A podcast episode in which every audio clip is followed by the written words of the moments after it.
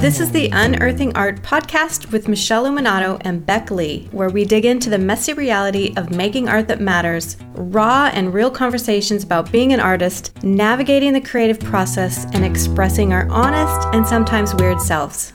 Michele, something that's been on my mind that came up in our first episode um, of the year was talking about low hanging fruit. We got into a little bit around the art market and how it's changed a little bit from the last the previous couple of years and that what might have been easy sales in the in the art market previously have become a little bit more difficult as the markets markets tightened up. And so in relation to this idea of low hanging fruit, which, just to be really clear about it, I'm pretty sure it's a common terminology. But the idea that at the start of the season, and you know, there might be lots of apples just within shoulder height that you can pluck off really easily. And then as time goes on, as you clear that kind of lower layer, you're like, ah, now I need to reach up a little higher. I need to do a little bit more to get to the fruit. Um, and then you know, at some point you're getting ladders out. Now you're climbing, and it takes longer to get to Yeah. each one. And Yeah. um, you know, there might even be some stuff right at the top of the trees that you're like, is it worth my effort to go all the way up there to get just one more apple? I think that whole analogy works on lots of levels about all sorts Yeah. of stuff to do with making art and our art business. So I wanted to pick it apart Yeah. a little bit. I love it. That's a great analogy and such a great visual way of of what it really is like too as an artist because when you first start off and you know you're painting and you're making paintings and it you know you're pricing to really kind of attract that low hanging fruit what mm-hmm. I would consider like more easy what looks easy um, but it's not a place that has a lot of sustainability once all that low hanging fruit you know has been picked. And i think that's not only from you know what your offer is to that market you know in terms of that as well as what um, what you can continue to produce. Because this applies we did talk about it in terms of the market but at the time it really struck me how this applies to the art process itself. Because yeah. when I'll talk for myself when I started painting I had probably been thinking about it for years I mean, I'd been playing a little bit. Like when I decided I was going to paint seriously and I was going to create a collection that I was going to put up for sale. That's probably a more accurate description of what I'm talking about. I had been playing and taking, you know, fun courses, and I was kind of bubbling with enthusiasm and ideas. There was a lot of low hanging fruit in my artistic orchard at that point in time. You know, there was always ups and downs to that process, but looking back now, there are a lot of ideas that I had built up that I wanted was ready to to get out. It strikes me in terms of the writing world when you know people talk about writing their first novel or the first novel that that gets published. You know, they've spent their whole lives as a writer thinking about this plot, these characters. They've they've got a lot of investment in those ideas, and so it can. uh, There's a lot of material there. The novel comes out, it's a great success, and then the publisher's like, okay, now we want another one. Mm-hmm. So, whereas the development process for that first novel might have been 10 years of thinking, dreaming, you know, your first exhibition as an artist, thinking, dreaming, and then they're like, that was great, give us another one. Now you've got six months. You know, that is not, it's, you've taken all the low hanging fruit, you've put it out into that first big expression, that first big kind of success, and now you're like, oh, I've got to now work out how to generate something that's the next level. Yeah, 100%. And I do think um, the technical skills as an artist when you're first starting, you know, that low hanging fruit. Um, in terms of what is sellable, like there, there may not be as many technical skills required as well. Definitely, And yeah. then as you start developing more technical skills, then you have more questions, you know, on how to execute things. I know for my own self, um, some of the ideas I had that I wanted to execute, I just couldn't. I could not literally do them because of the skills the skills weren't there, even though the vision was there. And I think a lot of people Yeah. feel that frustration.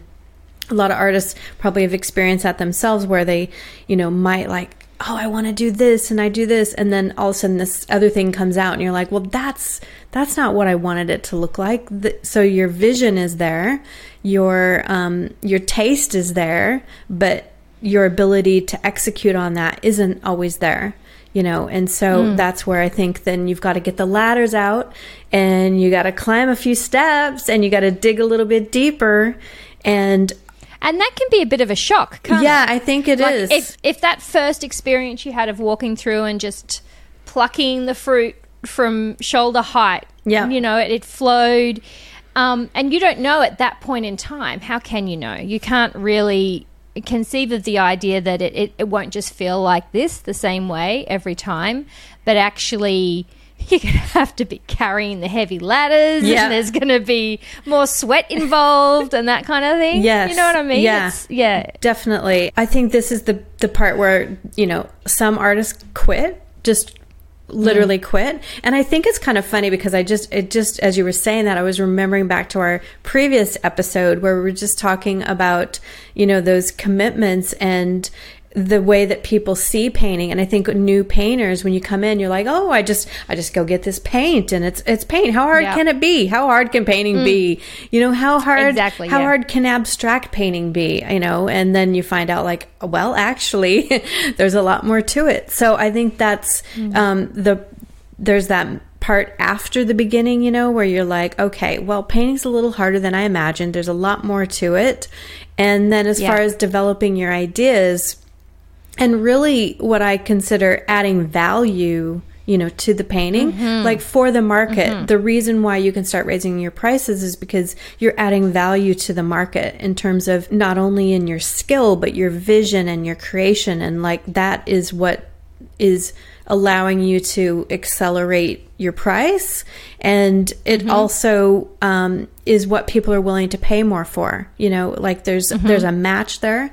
And i think that um, in that low hanging fruit area those buyers aren't always they're not really caring about that as much as the higher end market mm. does. I don't know if i explained that mm. very well. So we, we we have been talking a little bit about the art process itself, and so in that analogy, the fruit is your art and what you're creating. But when you look at it as that analogy in terms of the people, these low hanging buyers mm. are the ones that maybe are easy to reach, and you know that's when we we talk about um, the kind of big art marketplaces where there's a lot of people. It just makes sense that where there's a lot of people who are easy to reach, there's also a lot of competition. Mm-hmm. So I don't know, you're there pulling down the low hanging fruit, but there's also like six other artists in the same Six- in the same orchard. 60 you mean. Pulling 600. pulling at the same fruit and you're like, "Oh, I got to get to them first. And now eh, so that that's when we talked about it gets more competitive in terms of price and and and that kind of thing. I I can run this analogy all day. I tell you. yes because we can also think, uh, you know, when that particular market is exhausted, when you know you, you don't have buyers there. I think that's when we also talked about um, a couple of episodes ago, like when we get that urge to jump ship. So it can start to feel a bit difficult. You can go, oh, okay, there's like 6,000 artists all in the same orchard. It's getting really crowded.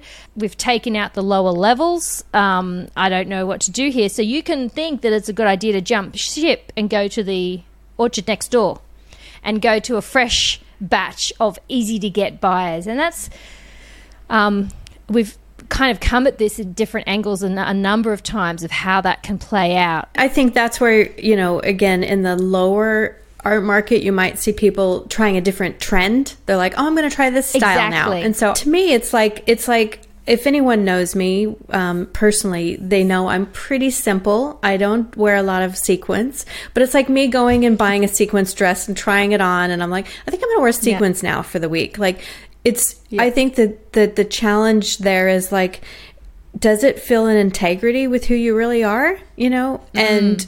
i if it does, well, great. But I know for me, I I wouldn't feel an integrity if I were just dumped to ship next door. Like, okay, now I'm gonna do I'm gonna do landscapes. Now I'm gonna do flower. Like, it's just that thing of I just had a thought that like you could jump next door to like the mango orchard, but actually you don't even like mangoes. so that was the next one across. I so do. that's what you went for. it's funny you don't, like, mangoes. so that's why.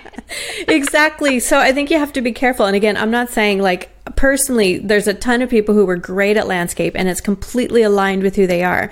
They're completely Mm. aligned with florals. So I'm not saying one is worse or better than the other. I'm just saying for me, that wouldn't align with me and the, the holistic 20 year vision of my career to do that. Does that make sense? Like I'm not so compelled like the landscape isn't the thing that pulls me in as much. Um, Yeah. you know and so for me if i did that it would be more of a superficial reason. And i think that's kind of what the heart of and again i always feel like i'm saying things that you know could offend people. So i say this with a disclaimer but also at the same time like it is what it is. I'm going to say it the way it is I think mm. people can make superficial decisions. And I think as artists, mm-hmm. we have to really be aware of the art we're making. You know, is this really a real thing for me as far as the mm. connection I have to it? Or am I making a decision based on something superficial that doesn't actually mean anything to me? Because again, I Yeah. think that the low hanging fruit analogy, like the superficialness, like it just isn't sustainable. And it's Mm. not that, you know, I don't love beautiful things that happen to also be superficial. Like I love Yeah. luxury, beautiful things. Like I'm a sucker for that as well. But for me to do things as an artist, I have to really make sustainable long-term decisions, not superficial short decisions. Yeah.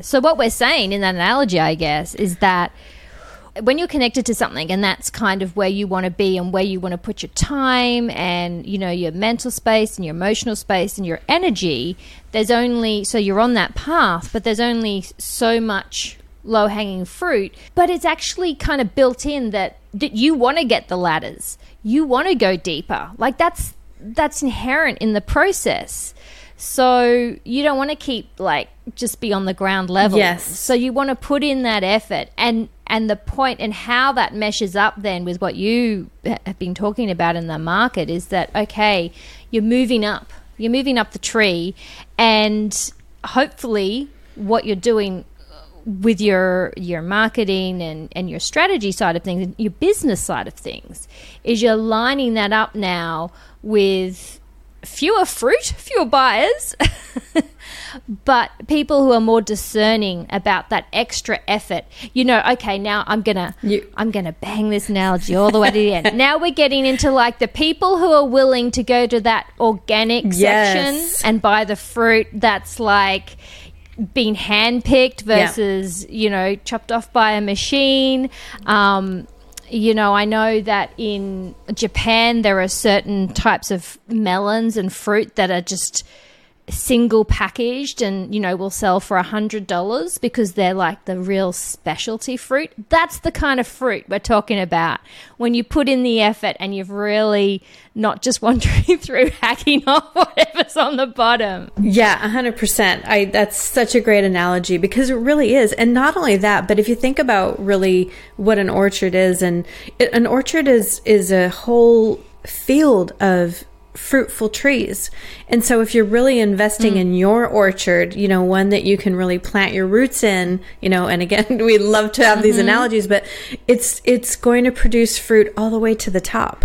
And again, I think in the previous episode we mm. were talking about how making choices sometimes we have to make choices that seem like they're not fruitful you know in that moment and and it, that moment could last for a year or two i mean and i'm just being completely honest with my own Yeah. experience like when i was really digging into what i really wanted to do as you know truly as my most authentic work that that really did not look like a bunch of easy low hanging fruit at the at the moment you know it was digging it was literally Mm. Yeah. planting roots and you know digging Mm. a foundation and just taking steps that um weren't visible signs of even having any fruit to be honest. Like there was no fruit. Yeah. i mean it was like little buds here and there but it wasn't anything that i could see that um, always gave me confidence. And i think that's where the road gets a little bit slippery because we're like well where's that easy low hanging fruit? Where's that quick win? Yep, yep, yep. And I, I'm not a wine drinker, but I'm pretty sure that you know, in the development of vineyards, that there is that, you know, like the re- really young vineyards don't produce the best wine, but the people who are starting those understand that. Like they have to work through Yes. those early seasons and early harvests, and they have to put the effort in, knowing that they are investing in building something that's going to enrich with time. Yeah. And to Yeah. really, like, they're aiming for a quality vintage 10 years from now, 20 years from now. And they're still working that now, actually just to extend that. not to just have this whole analogy. episode is going to be analogies, but I love the wine analogy um, because if you think about it, wine is very similar in that sense of you've got your your cheap wine that you can buy, you know, that's the you know low hanging fruit, and it's what set you can get it for. I don't even know what the prices are, but pretty darn cheap five dollars seven dollars and then you've got all these you know nicer wines that go up. Hmm. And how much time have they put into the energy to make those wines you know and how much Yeah. fertilizer like i can't even imagine the amount of effort that they put into that. And the time investment hmm. i think in wine is such a great analogy because those wines and you know those things that take a while to brew like they don't necessarily give them the benefit immediately you know as a wine producer No. like they got to hang in there and wait Yeah. for the right time and then they can you know reveal it and charge a lot more for that investment yeah, there might be a few seasons of producing Yes, vinegar. right. Because that's, you know, that's the early, the early fruit's just not at the standard Yes. that they want. So, So as artists, we can take a lesson from that because I think that sometimes we feel um, we can feel like unless we're producing something, it's not worthy. But that's not Yeah. true. I mean, look at even Yeah. small businesses. You know, many small businesses don't even make a profit in the first few years. Like for us as artists to think we're going to literally go to the $2 shop and get some paints and be successful, you know, quickly is just crazy. And Yeah. yet, um, yeah. we we feel bad and we feel bad if people are like well how's that art thing going and you're like well i just i just bought myself another $2000 worth of supplies it's i love it so it's tricky It is tricky, and I want to flip this now. I want to turn it around a bit because I think what we're talking about is a little bit macro, like from the the big picture point of view, like uh, developing your process over many years, understanding the market in a big way. Because I what I think is really interesting is that you can also flip it around and use this idea of low hanging fruit as uh, kind of a way to move you forward in a smaller way, day to day in the studio. Because if I know that when if you're feeling stuck, if you feel like you're at a dead end, sometimes looking in a small way for those quick wins, looking for what's most obvious, what's right in front of you, but maybe you've been overlooking, can be a really powerful way to move Yes. things along. And so that's where I'm going to be a bit of an advocate for the low hanging fruit because we can be overlooking that, what's right there for us to use. Hundred percent. I'm, in fact, um, my studio is really based on that, like looking for those quick wins. And I think that's where I guess for me, what works the best. And I don't know what you found as well, Bec, but instead of kind of looking to the external world, you know, for those quick wins, if I really just spend time to dig into my own self, um, those quick wins are so available eh, like in a literal way. And i'm always i'm always pleasantly surprised by how quickly they can reveal themselves when i'm actually opening my eyes and looking for them you know and not necessarily being like oh well what's over here and what's you know like kind of removing myself from my own presence and what that art experience is for me you know what i mean I'm picking that up 100%. Yeah, it, it totally is because we, we overlook, um, like you say, let's uh, zoom down a little, like right down and kind of look at ourselves as Yes. in ourselves. And we can think, oh, I don't have, you can make kind of judgments. I don't have anything within, like the answers aren't within me. I need to, to find something else. I need to just assume that, that, that it's, it's not within us. But like you say, slowing down, going into the studio and like when you talk about quick wins in the studio, you know, playing in the studio and really giving attention to what's happening in the moment. Yeah. Is that the kind of thing? Yeah, it's about being super present when you're in the studio. I mean, for me, if I can really immerse myself and um, connect on a heart level, you know, Yeah. like really get in touch with and for me it's a visual experience you know so i'm definitely looking at my inspiration i'm looking at my paintings and i'm making connections about what the feeling is that i want to put in my painting and through the experience of making painting you know sometimes there are things that look like you don't necessarily have wins, but I think that I look at it a little bit differently. I look at taking risks and failing as a win. I know that not everybody sees that way, but I think that it, you can really design wins to be any way that you want them to be. Like for me, if I just repeat myself, I'm not winning. I might have a beautiful painting, but that is not a win. So I guess it depends on what your, um, you know, what your standard of wins are and what you're looking for out of your art practice as well. I Yeah. find wins to be um, experimental, like seeing in a new way. That's a win for me. If I can see in a new way, whether even it's a color test or um, you know testing out some new material or like i literally am looking for those kind of wins Yeah. and that to me is like oh yeah okay that's that's good i like that like it's it seems like it's not really anything like significant but if you take you know 200 of those wins and that really becomes you know the foundation of your art you have a real thing you know what i Yep. mean What I was thinking of connected exactly to what you said there about it. It feels like it's not very significant.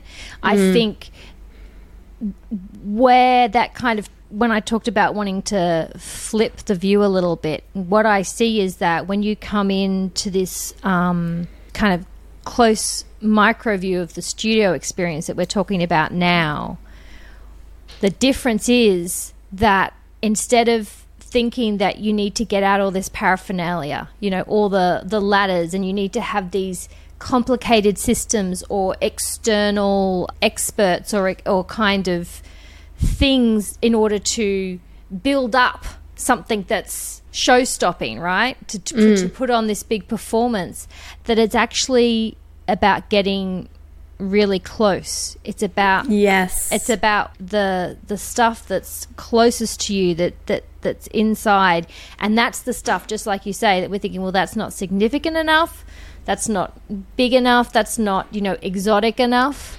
But it's kind of you know coming in to find that uh, like it's not the exotic fruit. It's not the the stuff out there. It's it's the really the stuff that's at home right inside you. The stuff that comes out like you say when you're just Yes. playing and you say, Yes. "Ah, this the gold is here." is Yes, what I'm getting at, but- I guess. Not only that, but when you say like the it doesn't look like exotic fruit, it doesn't look like exotic fruit to you because it's you, but it looks like exotic fruit to us because we're not you. Exactly. This And is that's yeah, that's yeah, this that's, is the paradox. This is the Yeah. amazingness. You take that that really thing that that's yours that seems like low hanging fruit to you. That's And really ordinary. coming naturally and ordinary. It's just like the apple in your heart. Kind In fact, thing. I would say that the apple's dropped on the ground and you're not even noticing it, and it might even be rotting, and you need to pick that Oh. back up. you know what I mean? it's not Like- even hanging anymore. It's the I fallen fruit. It's the I love fallen that. fruit. It's I think the fallen fruit and neglected fruit. Yeah, it's true. It's so true. Um, and it's a real mind shift to notice that. You got to practice. You really have to practice noticing. It's so Yes. easy to keep overlooking it. Yeah, I think that's where I, uh, a lot of the magic is. Yeah, absolutely. And it's funny because if you think about it, like the the the irony is really that for us it feels so ordinary. And so therefore we're mm. like well that certainly can't be exciting and exotic and No all the stuff we're looking in that.